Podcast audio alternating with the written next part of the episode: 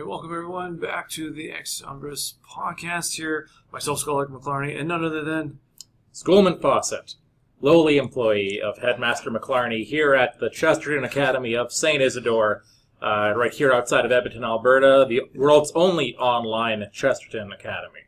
That's right, yeah. And if you've been following along, last time we spoke about realism, right? So we're looking at political realism and uh, the implications of that philosophical worldview. Spoke a little bit about Machiavelli, the godfather, if you like, Mm. of, of realism. And what does he do? Well, he turns virtue into virtue. Uh, that cold, calculating, callous, ambitious, audacious uh, approach to life. So he's redefining it. And basically, what, what's fascinating there is this transformation. It's, it's like turning a, a virtue, right? So it's like turning um, an elf into an orc or an ant into an ogre, uh, right? So, so virtue is turned into virtue. And this is, I think, uh, one of the aspects of, of realism that's, that's quite fascinating. Now, our students, I don't know about yourself, uh, Schoolman Fawcett, but do you suspect one day they will be princes or princesses? Will they have their own fiefdoms, their own little kingdoms to worry about? Oh, I worry that they might. You know, uh, our students, uh, you know, they're very bright, uh, they're very ambitious, uh, they have great leadership potential. So I could see them as princes over the fiefdoms of, of different corporations, or one shudders to think even political kingdoms. I could see it happening. Okay, all right. Well, um, I'm probably not as uh, sanguine as yourself, but in any case, uh, I, I thought, you know what?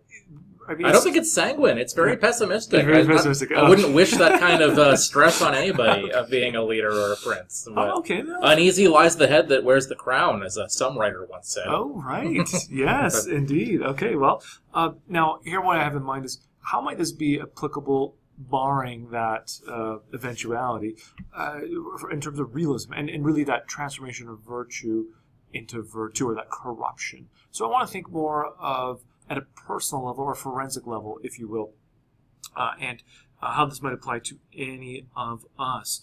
Uh, all right, so normally, uh, we, if we uh, see evil or sin uh, a mile away, we can identify it. Well, why? Because it's you know in contravention with the Ten Commandments or you know moral tenets, right?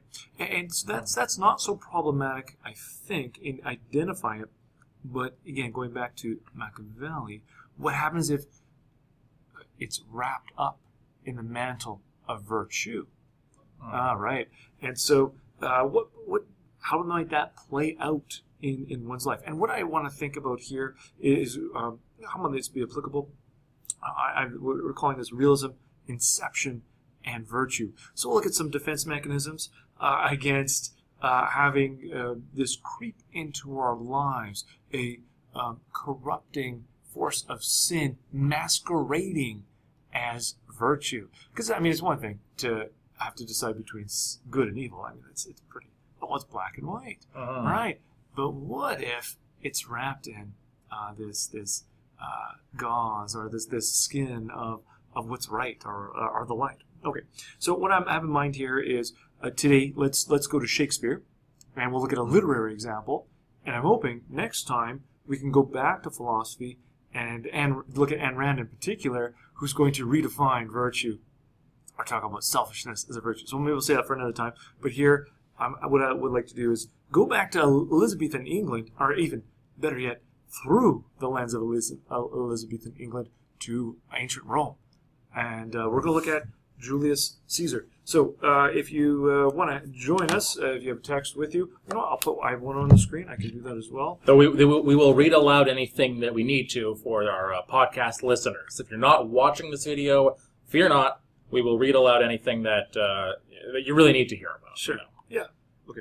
Or- Uh, okay. Yep. It's it's uh, on the screen here. Oh, And if I do, I remember correctly, it's Act uh, Uh, One, Scene Two. Yeah, we're gonna look at Act One, Scene Two, uh, just to set the stage. So if you're listening at home and you don't have that on screen, and you, but you happen to have a copy of your complete Shakespeare, like I do, uh, it's uh, Julius Caesar, Act One, Scene Two. Yep.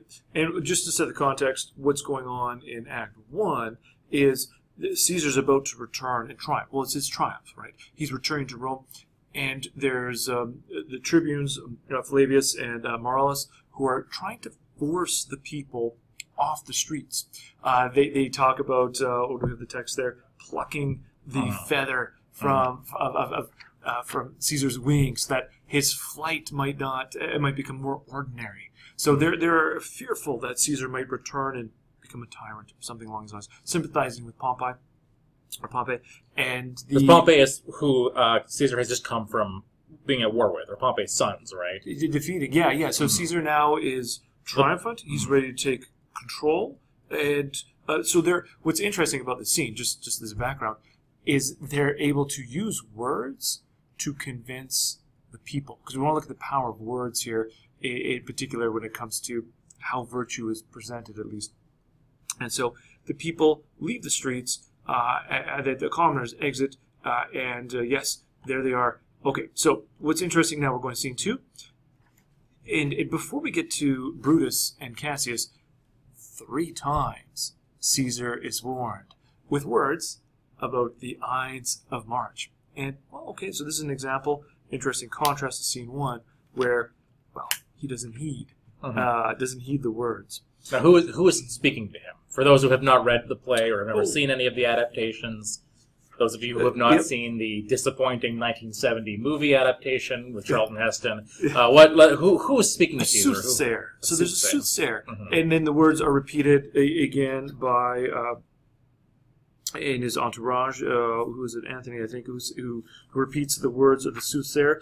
Uh, and uh, yeah, so uh, there they have. So he's oh, returning- sorry, he's Brutus, returning in- Brutus, rather. that's right, yes. Uh, re- repeats the words, but it's three times repeated to um, Caesar about being aware of So- the Ides of So. Caesar's coming back. He's being uh, lauded by the crowds, practically worshipped by the crowds because he's returning victorious from battle. Uh, and yet there's this prophet who cries out, right? Yeah. Beware the Ides of March. And right. is set, and this is set the day before the Ides Right. of March. This- Yeah. So he's saying basically like, beware of tomorrow, is what he's saying. Uh, and Caesar does ask to see him, but then he's like, you know, this guy doesn't add anything, and so Caesar just dismisses him. He is a dreamer. Right. You know, well, well, let's leave them behind. You know? Yeah, Well, exactly. So, so this is what's fascinating then is this example of words not being trusted. Uh-huh. So, uh, words could be listened to, like the, the, the cobbler and the and so on. Others, the mechanical people, the the, the plebs, they, they listen to the tribunes and leave eventually. Uh, here, Caesar's not hearing uh, or hearing out the soothsayer. Uh, all right, so yeah, I mean, do we have to listen to what other people say? I don't, not necessarily. What what happens? Uh, well, here we want to look at Cassius and Brutus when they, uh, well, Cassius approaches him. So, uh, and, and how are the power of words, uh, and what Cassius, how Cassius is going to get into Brutus's mind. So let's go down to line thirty-six or so, and this is the beginning. He says, "Brutus, I do observe you now of late." How about I'll, I'll be Cassius, you be Sure, Brutus. sure. Uh, okay. Um, I have not from your eyes that gentleness and show of love as I was wont to have. You bear too stubborn and too strange a hand over your friend that loves you. Now, now uh, b- before going too far, notice three ways that uh, Cassius is trying to get into his mind. So first he says, "I do observe you."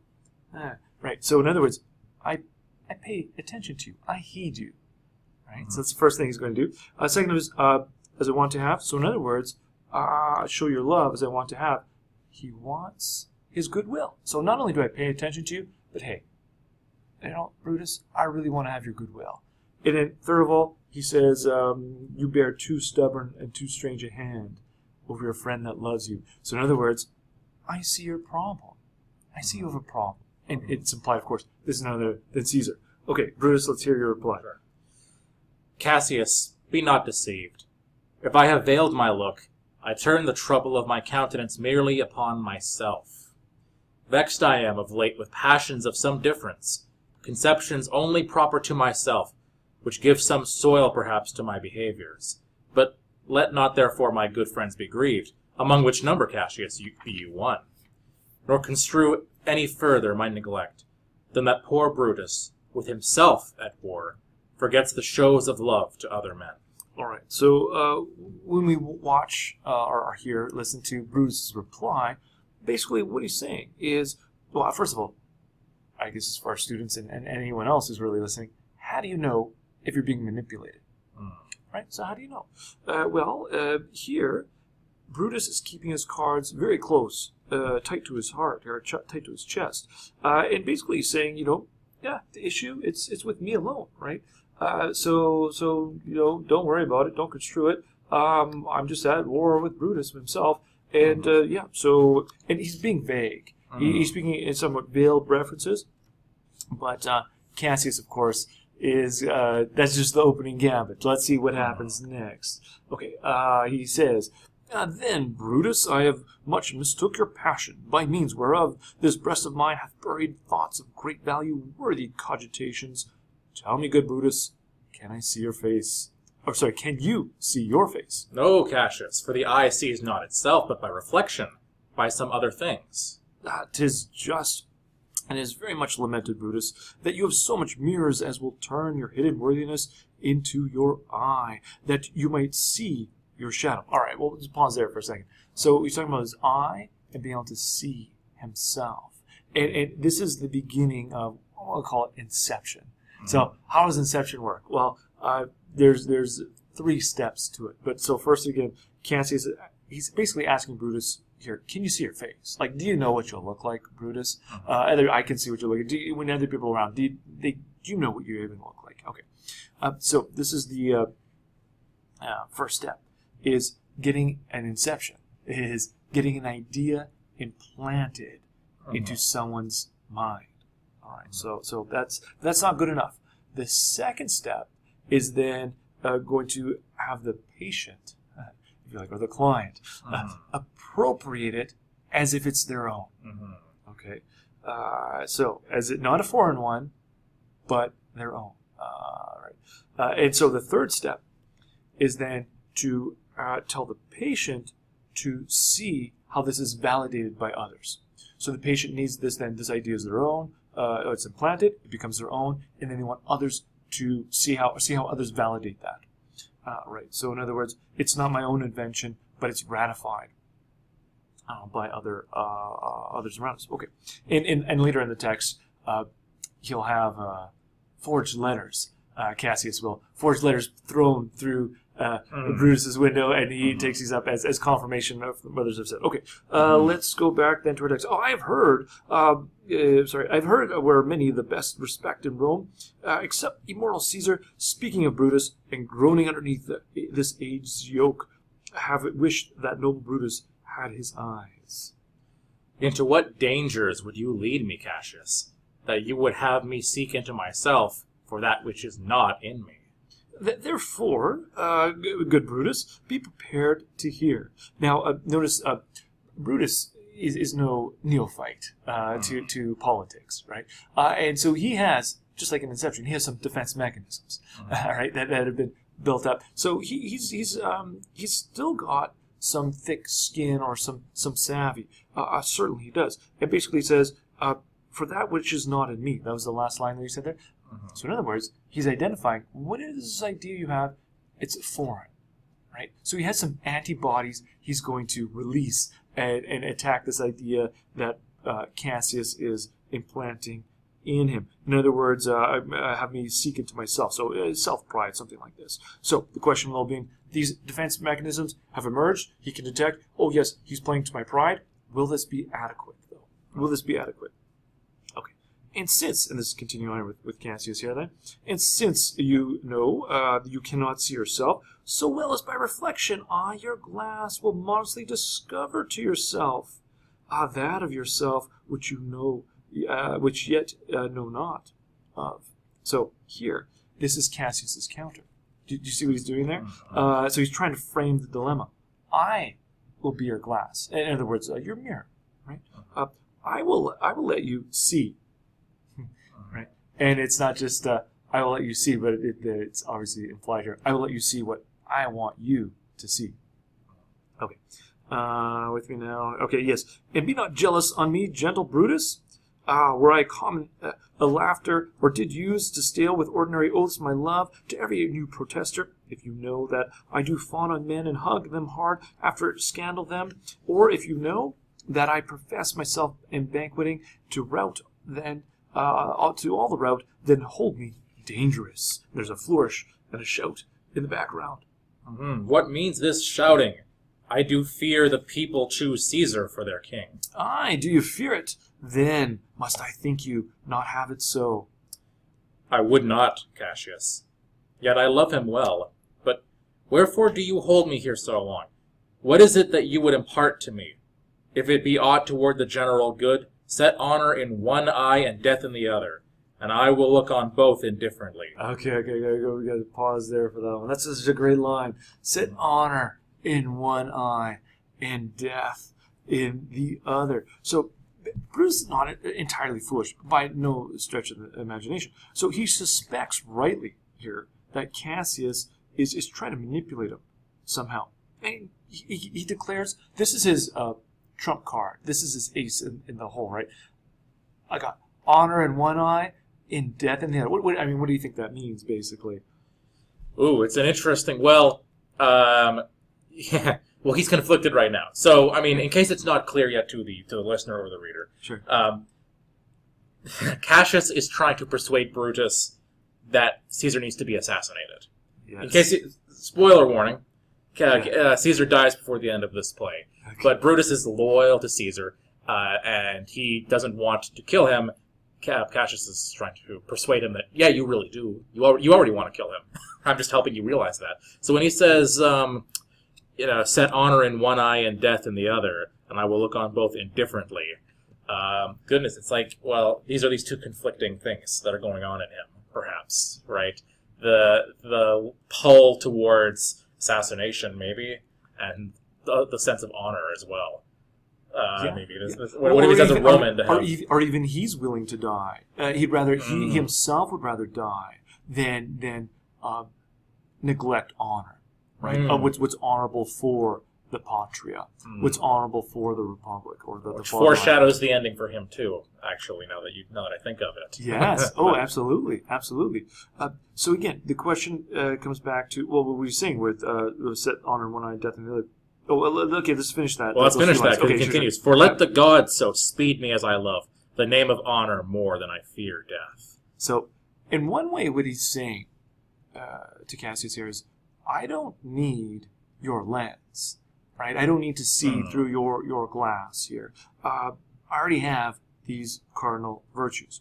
So again, the question is, how do you corrupt someone who's virtuous? Uh-huh. Right. Uh, so this is uh, again uh, like uh, thinking of Wormwood here, or the Screwtape Letters, something like this. Uh, and so they're they because they have this allegiance already to uh, to virtue, and so what needs to happen? Redefine virtue, reinterpret it, uh, right? Corrupt it. Uh, and so this is uh, this is one of the reasons why I say like a bureaucrat in the USSR uh, could live with himself. Uh, you know, I'm I'm here. I'm helping to create the Holodomor. Uh, this is a, a famine in, in Ukraine, uh, and the way they can justify this is say, "Well, they're subhuman, right? Rebels who support the revolution, kulaks who uh, secretly love capitalism, and I, so I can look myself in, in in the mirror and I can see a just man. Uh-huh. Why? Well, because I'm virtuous. I'm doing what's virtuous. Uh-huh. Ah, right. Okay. So, uh, all right. Um, back to our text here. Uh, yes, there we have it. Uh, I know that virtue to be in you, Brutus, and, and this is Cassius, of course, uh, as well as I do know your, your outward favor. Well, honor is the subject of my story. Now, let's see what he marked that.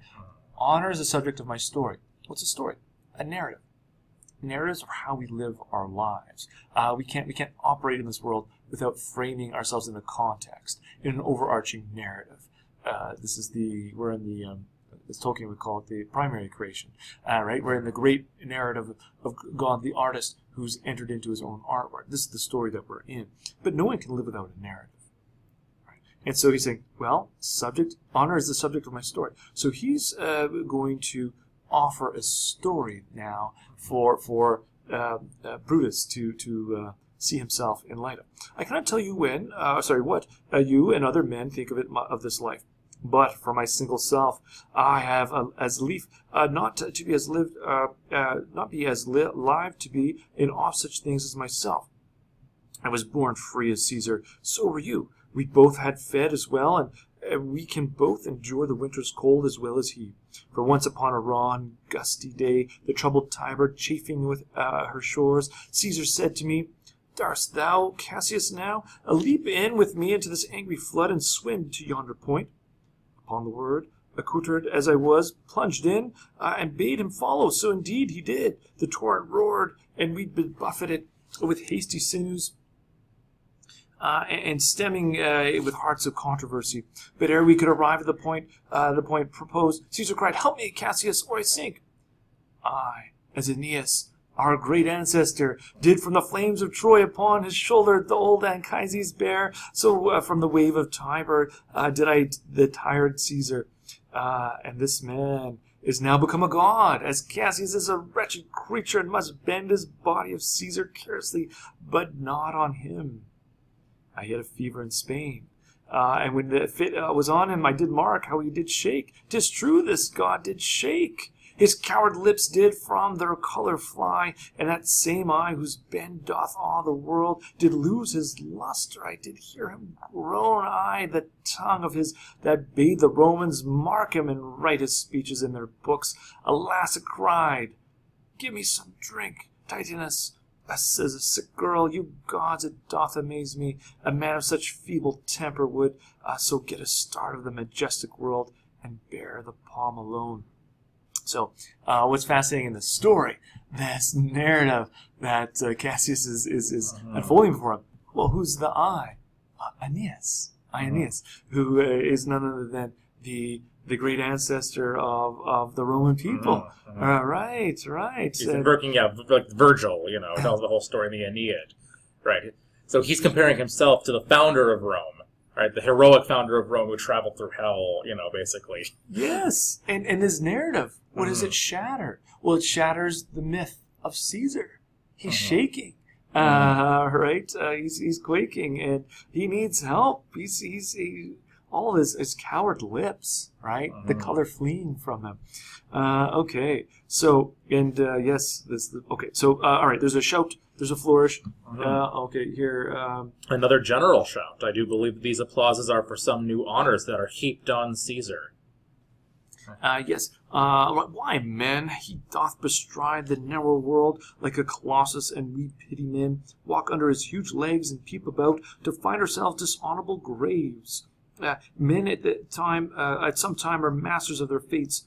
The fault, dear Brutus, is not in our stars, but in ourselves, that we are underlings. Now, uh, okay, a few things here.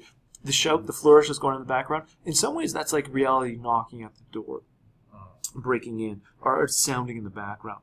Uh, but in any case, um, what's fascinating here is that uh, the fault, dear Brutus, is not in our stars, but in ourselves, uh, that we are underlings this is true in, in many ways.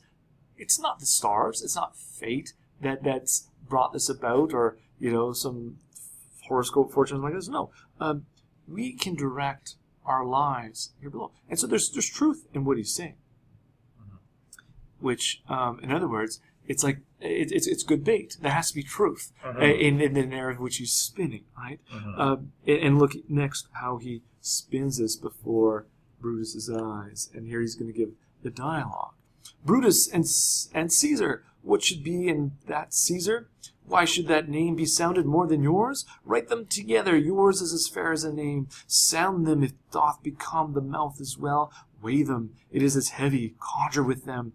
Brutus will start his spirit as soon as Caesar. Now, surely it seems like uh, Cassius is overreaching here a little bit. He's, he's, he's trying to elevate Brutus to see his name on the same par as as Caesar's, if not above it. Uh-huh. So to me, it seems like maybe he's, he's playing his cards too quickly here. Well, but, but not necessarily, though, because so? yeah. because he has just undermined Caesar. He's right. saying your name okay. has as much weight as this okay. as yeah. this guy who can't swim. Right, right, yeah, as, yeah, this, as this guy who is a has coward lips and you know uh, gets fevers and stuff like that. Like you're as good as he is. Right, which, right. if you think about it, is actually sort of an insult to Brutus. Right. Yeah. like uh, wrapped up in what's attempted supposed to be either a compliment to Brutus or an insult to Caesar. Right, right, right. right. Um, but it's rhetorically well perhaps effective. In fact, yeah. okay, so um, and, and, we know Caesar can swim very well in, in, when he was in uh, uh, Egypt he was actually in a street battle, in urban warfare, and being shot at, and he had to jump through water and swim with armor on and all the rest. And he's a little time, but uh, he made it right uh, in daring. So yeah, he could swim. Uh, but but Sure. but uh, okay, nonetheless. Um, Well, which raises the question of how truthful is Cassius being in that anecdote. Right, right. Yeah. Um, okay, now, in the names of all the gods at once, uh, we see that here. Okay, upon what meant uh, doth this our Caesar feed, that he is grown so great age, thou art ashamed. Uh, Rome, thou hast lost the breed of noble bloods. When uh, went there by an age since the great flood, but it was famed with more than one, one man. When could they say till now that talk of Rome that her wide walks encompass but one man? Now it is Rome indeed, and room enough when there is in but, but one only man. Oh, you and I have heard our fathers say there was a Brutus once uh, that would have brooked the eternal devil to keep his state in Rome as easily as a king. And it is worth mentioning, and you can even see this in, I believe it's First Maccabees. Oh, sure, yeah. Right, the Romans were very proud of the fact that they didn't concentrate all of their greatness in one guy. Right, that the whole, all the people elect, you know, all the people, quote unquote, elected the Senate, and you know, and nobody held on to their power forever, and all this sort of thing. You know, this was a real. Any other people noticed this about the Romans. So here Cassius saying, well, this is terrible because now Rome used to have this greatness that we knew was shared by everybody, and now it's all concentrated in this one guy. This one man. Look how narrow the the narrow world has become. Right, that it Yes. fits between the legs of of, uh, of Julius Caesar, who I've just undermined for you. you right, know? right, yeah, yeah. Um, Uh, so his, then Brutus says, uh, That you do love me, I am nothing jealous. What you would work me to, I have some aim. How I have thought of this and of these times, I shall recount hereafter. For this present, I would not, so with love I might entreat you, be any further moved. What you have said I will consider, what you have to say I will with patience hear, and find a time both meet to hear and answer such high things. Till then, my noble friend, chew upon this. Brutus had rather be a villager than to repute himself a son of Rome under such hard conditions as this time is like to lay upon us. I'm glad that my weak words have struck, but this much show of fire from Brutus. So, in other words, okay, so Brutus does give a. Um, he goes out with a flourish. He's, he's trying to exam. Uh, once again, it's almost like in a wrestling match, but he's trying to reassert his noble virtue, right? Uh, but see what he's saying here. I, I, um, I'll give thought to this. I will recount it hereafter. Um, right? I'll consider more. So, in other words, he's completely willing to entertain this, um, the the seeds that are being. Well, he's going to allow them to germinate, essentially.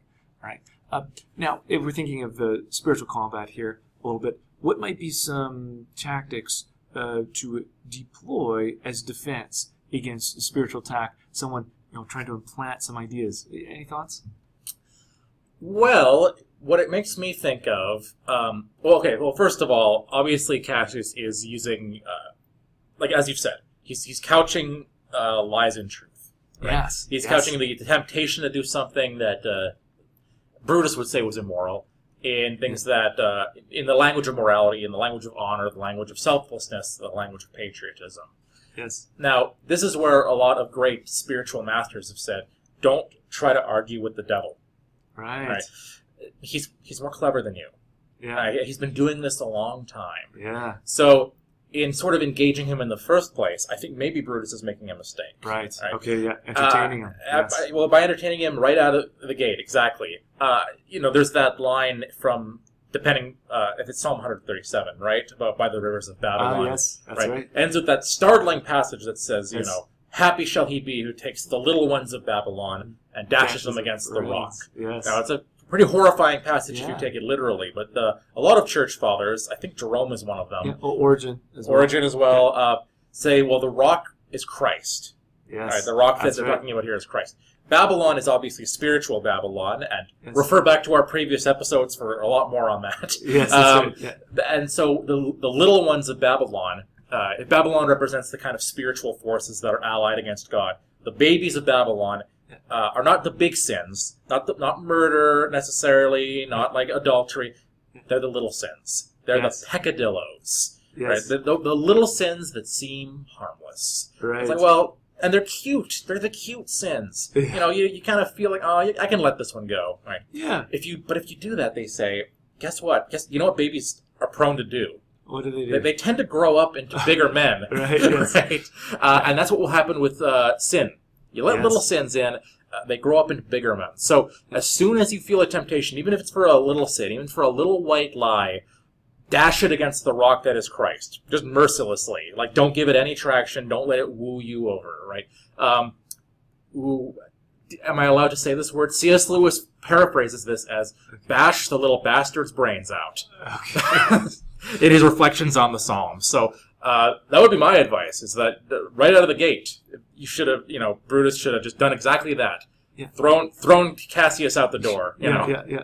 Well, what, one thing I might say, and this uh, tying in with, with Lewis here a little bit, if you recall, Edmund and Lucy both enter through the, through the wardrobe, but there's some debate on well, who's she's lying, right? Is she telling the truth or not?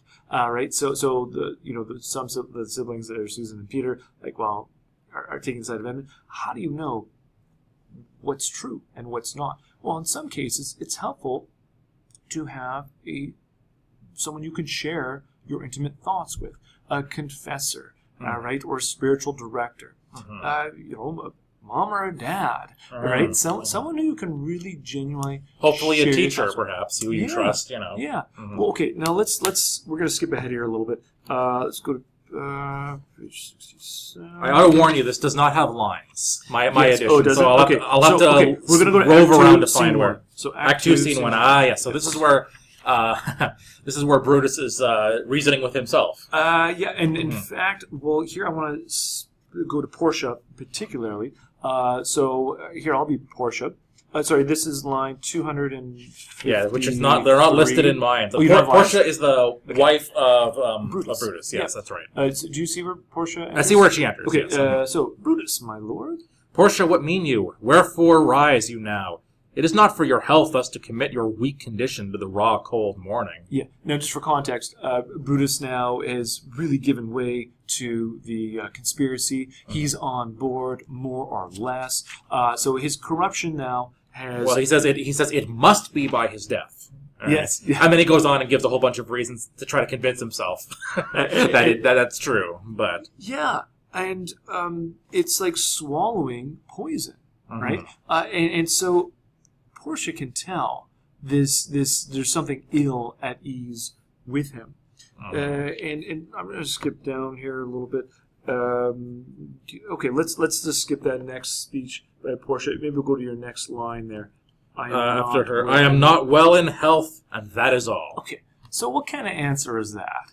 Uh, I mean, here he could confide Mhm. to his dear wife, uh, Mhm. but he's, oh well. I, I- Yes. you know, it's just some, You some indigestion yes. or Yeah, something. yeah, right, Uh, right. Mhm. So here, I think this is um, an inability to be honest, which is a sign of corruption, right? Mhm. Sin of, of sin, uh, its tentacles uh, wrapping themselves around his mind, uh, and so turmoil as at work. But he's trying to Mhm. paper over it as opposed to exposing it, like Mhm. honestly, just telling her what's on his heart. Mhm. Okay, so let's let's go to uh, Portia's next line. Is Brutus sick? And, and uh, oh, sorry. Uh, wait, wait. Uh, um, do Brutus is wise, and Oh, sorry, sorry. Brutus is wise. Uh, were uh, not in health, uh, he would embrace uh, the means uh, to come by it. why so I do. Good Portia, go to bed. Yeah. So he, he doesn't want to even have, like Mm. give uh, room to some a sober second thought uh, kind of thing, right? Um, okay. Uh, sorry. Oh, there we are. Is Brutus sick? And is it physical to walk unbraced uh, and suck up the humors of the dark morning?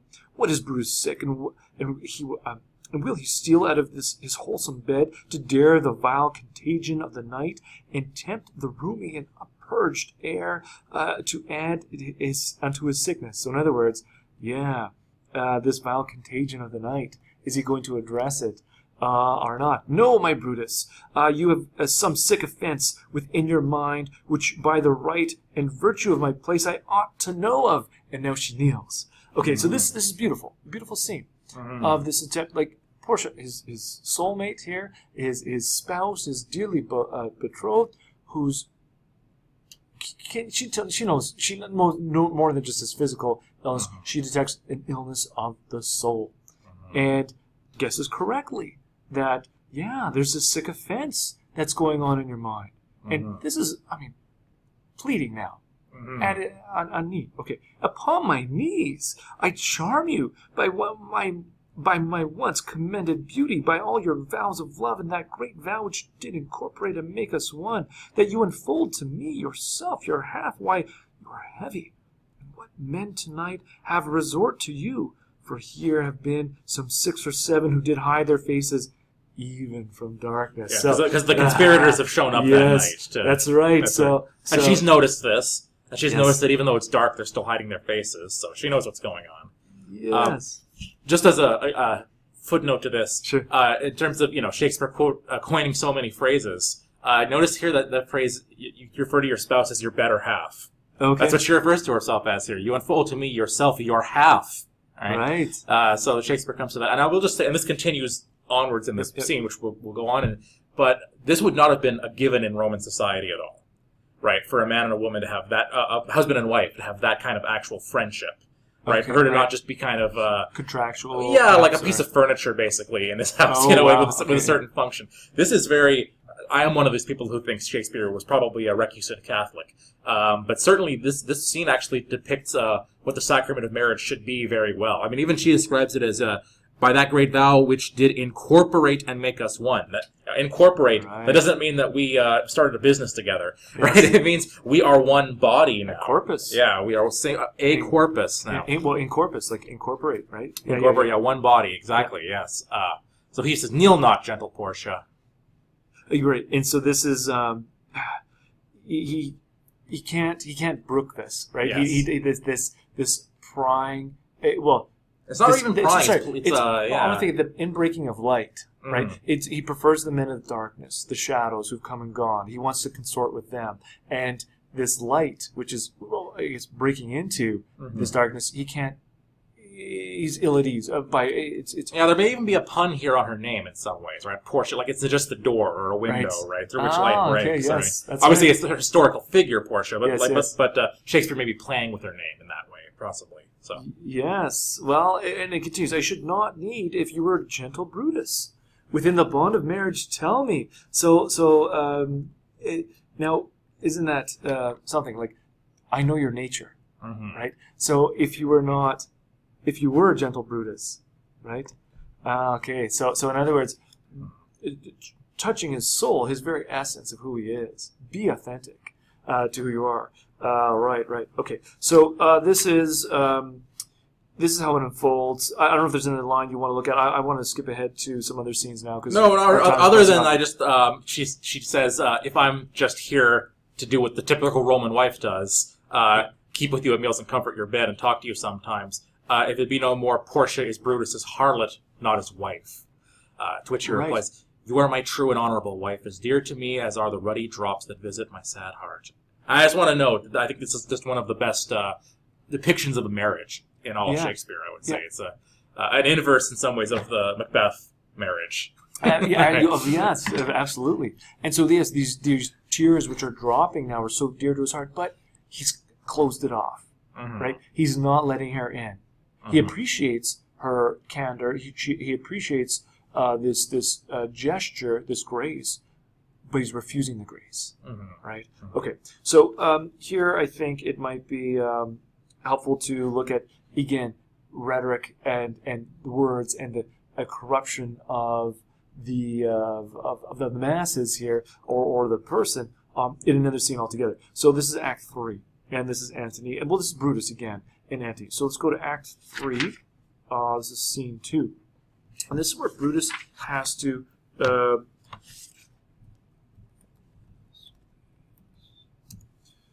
uh, yes, here we have it. Okay, so this is Scene two, where the Well, Caesar, Caesar has been killed at this Caesar- point. Caesar's been killed. And so what Brutus has to do now, you think him, see him justifying it to himself.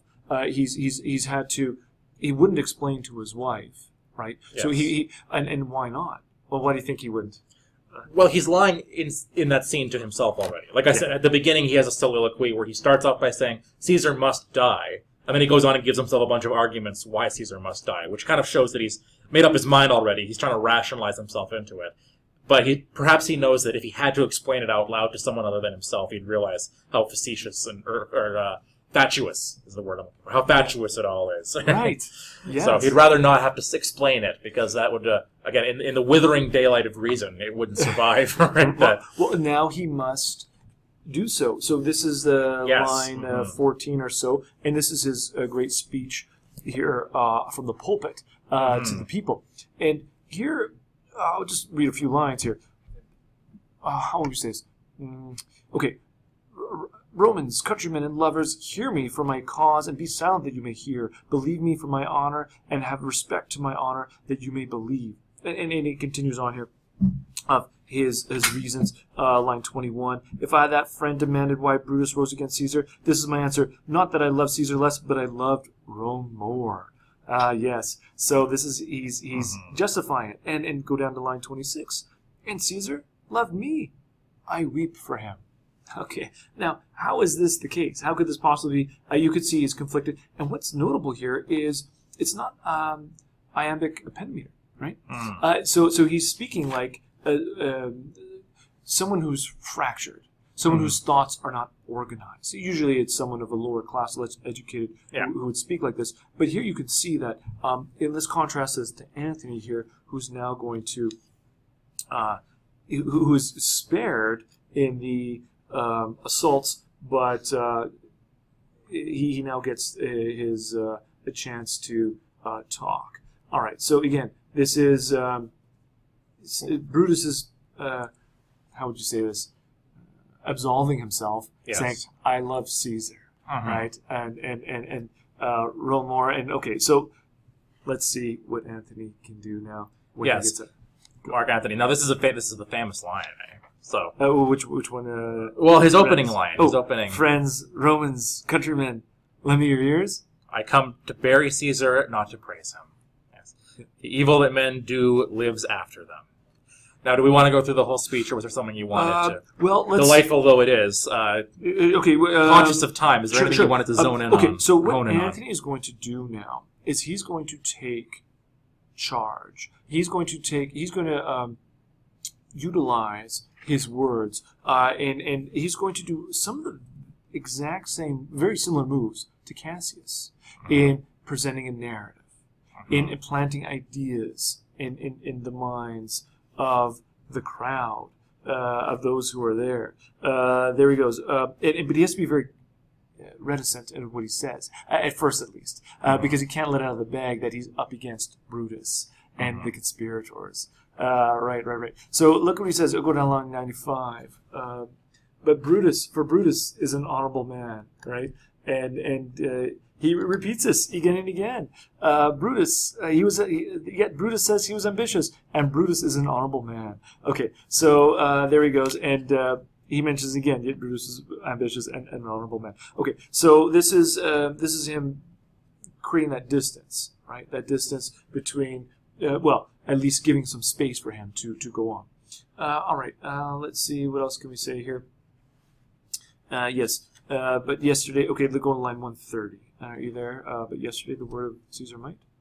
Uh, like I said, this very unhelpfully is Oh. not labeled, so you can you can just read aloud, and I'll I'll, I'll can. Uh, okay, but yesterday, this is. Anthony here. Um, uh, yesterday, the word of Caesar might have stood against the world. Now he lies there, and none so poor as to do him reverence. O masters, if I were disposed to stir your hearts and minds to mutiny and rage, I should do Brutus wrong and Cassius wrong, Oh, who you all know are honorable men. So that's mentioned again.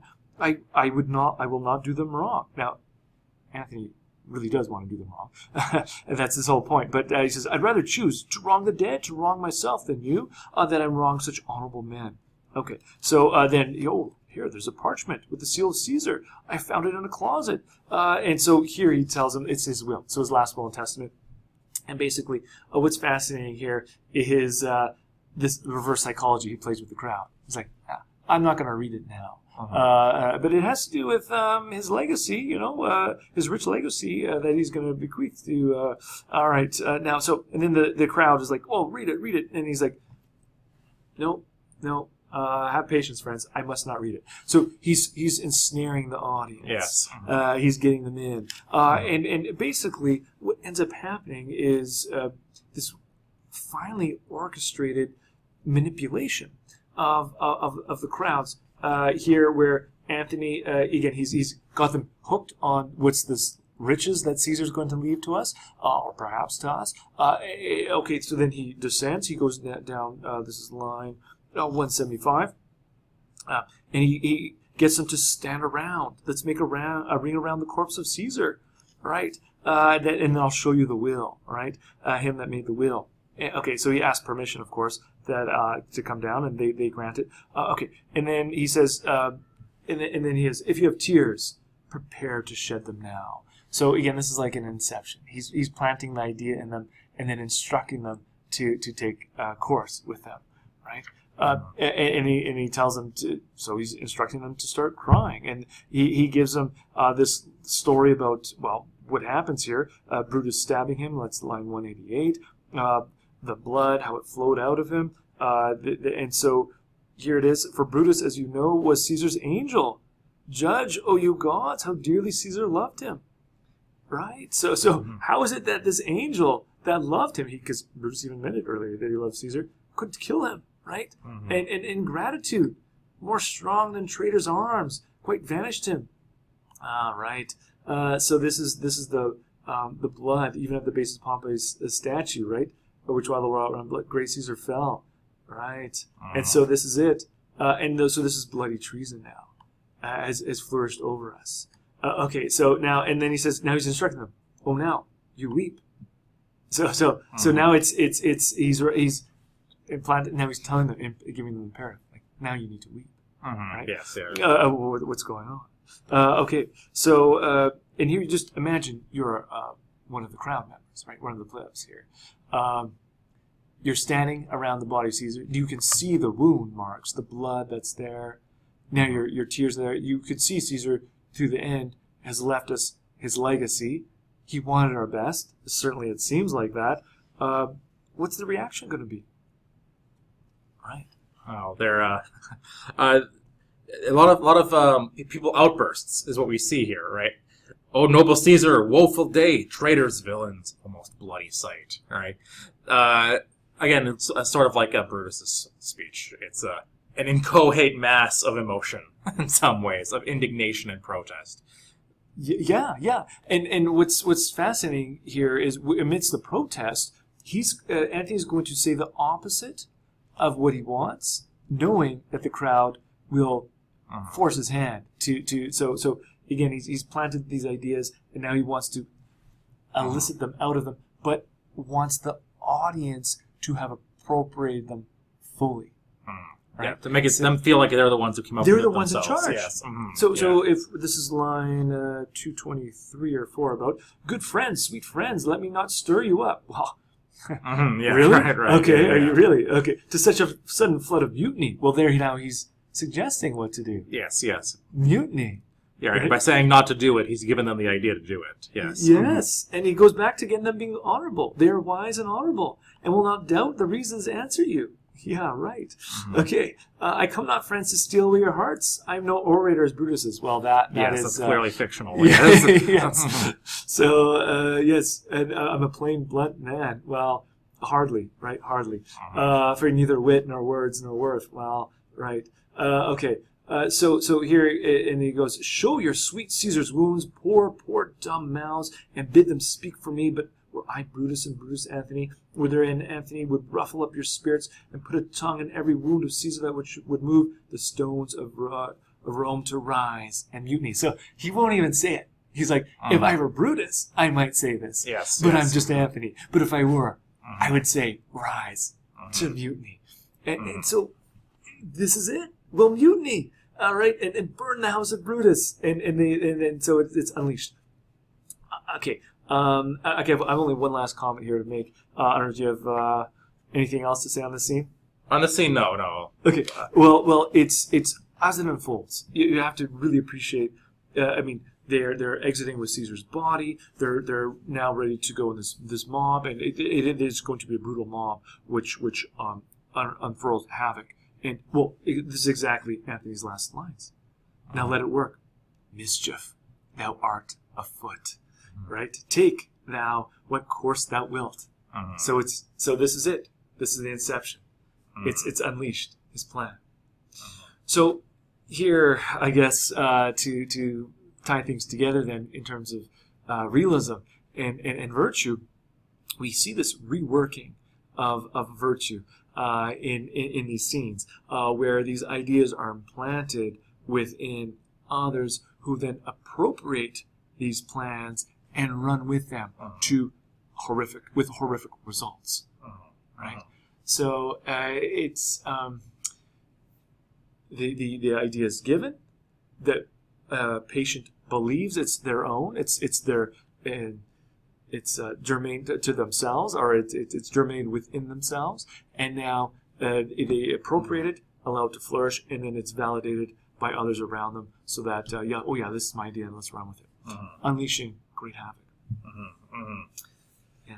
Well, it's interesting how that's that inception is used here both for the uh, the murder of Caesar and then also for the uh, exciting of the crowd who are angry at Caesar's murder. Right. Right. Um, yes. But then the crowd itself gets murderous, right? They're killing innocent people. They're killing a poet who had nothing to do with anything. So, um, I think that uh, yeah, Shakespeare's very alert to all of the different ways that um, rhetoric can be used sinfully.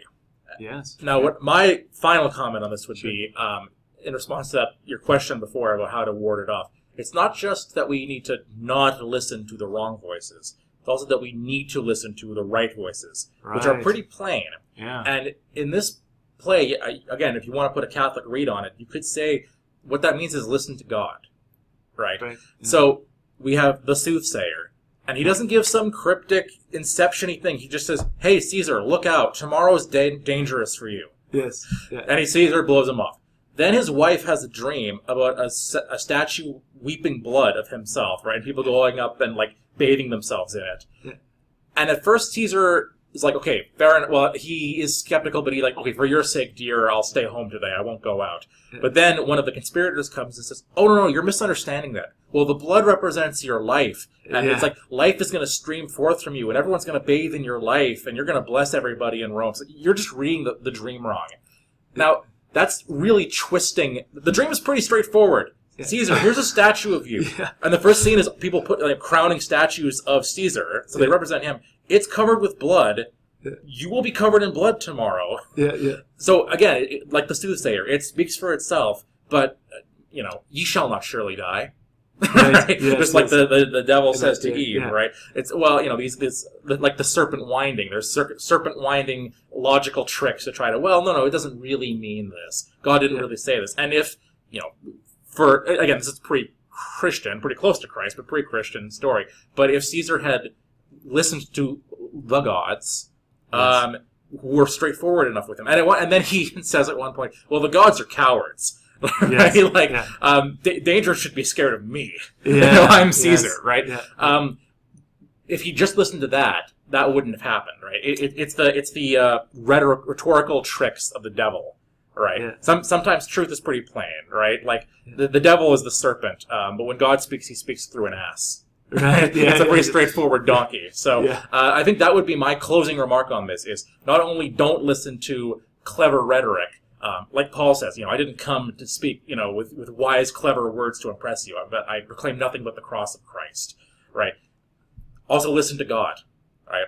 Listen to the right voices, uh, and not not to clever reasonings, but to the Word of God as best you can. You know, I think that might be Shakespeare's message for us for today. Right. So- Yeah. Yeah. Okay. Would you like to uh, close in prayer? Well, speaking. All right, fair enough. Then. Uh, in the name of the Father, the Son, and the Holy Spirit. Uh, Lord, thank you for this discussion. Uh, we pray that it uh, blesses people uh, and helps them be more open to you and to listen to you. And we pray, Lord, that as we study and as we learn, it not only edifies us, but also always sanctifies us. Glory be to the Father, and to the Son, and to the Holy Spirit, as it was in the beginning, is now, and ever shall be, world without end. Amen. Amen. Saint Isidore, pray for us. Father, Son, and the Holy Spirit. Amen.